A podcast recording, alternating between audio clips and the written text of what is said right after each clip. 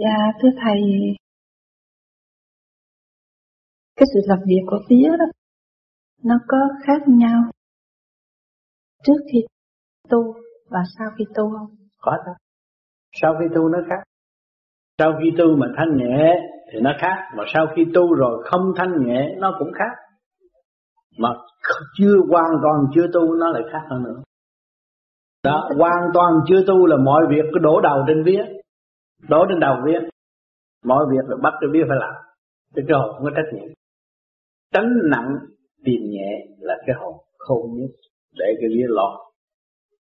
Vợ chồng cũng vậy, mà vợ mà làm nhiều á là ông ông cứ chỉ nặng ông sai bả thôi chứ ông có mà ông làm nhiều thì bà cũng nặng, bà sai với ông chứ bà không ngon làm nó, nó vậy đó cái luật nó vậy đó còn tu lưng chừng thì cảm thức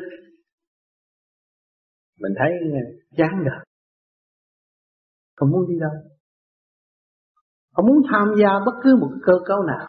Hay muốn ngồi yên một và cái vía nó được nghe mừng vậy lắm. Mừng vậy lắm. Đó. thì cái mặt mày nó cũng có hơi thay đổi. Mà tu nhẹ rồi, nó hiện nguyên hình.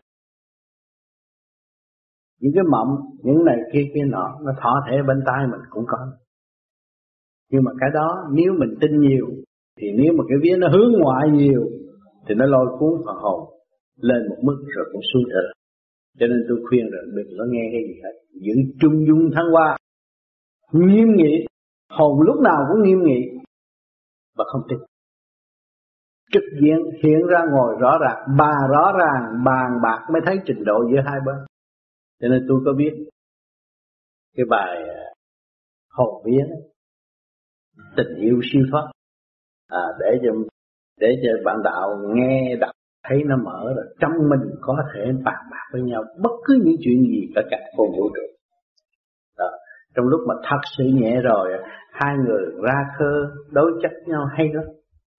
Vô cùng thông minh chứ không phải dở đâu vía không phải dở đâu. Nó thông minh nhưng mà rốt cuộc cũng thua hồn một chút xíu. Hồn lúc nào cũng là điều khiển được vía hết đó ba giới nó như vậy.